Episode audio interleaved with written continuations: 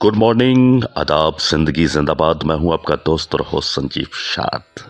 आज की शुरुआत एक खूबसूरत शायरी के साथ करते हैं। ज़िंदगी दी है तो जीने का हुनर भी देना, पाँव बख्शे हैं तो तोहफी के सफ़र भी देना। मैं तो गूँगा हूँ, जब बोलूँगा तो बातों में असर भी देना।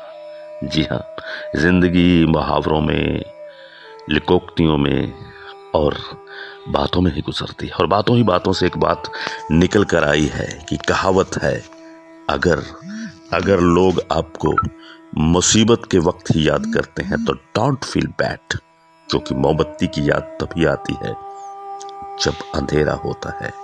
लेकिन मेरा मानना है, मेरा मानना है कि यदा कदा जब आप उजाले में ही हैं, तब भी मोमबत्ती को संभाल लेना चाहिए। कहीं से टूट तो नहीं गई है, उसकी बाती तो नहीं झड़ चुकी है।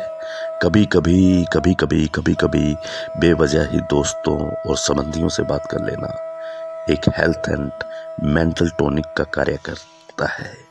बहरहाल, खुश रहिए, मस्त रहिए और घुमा डालिए एक कॉल उन लोगों को जिनके साथ बात की हुई आपको वक्त बीत चुका है, क्योंकि वक्त वक्त रहते ही वक्त को संभाल लीजिए।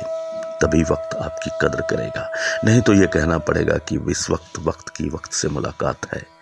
वक्त ही वक्त को ना मिल पाया। ये भी एक वक्त की बात है। इंतज़ार रहेगा आपके फ़ोन का। ज़िंदगी जिंदाबाद।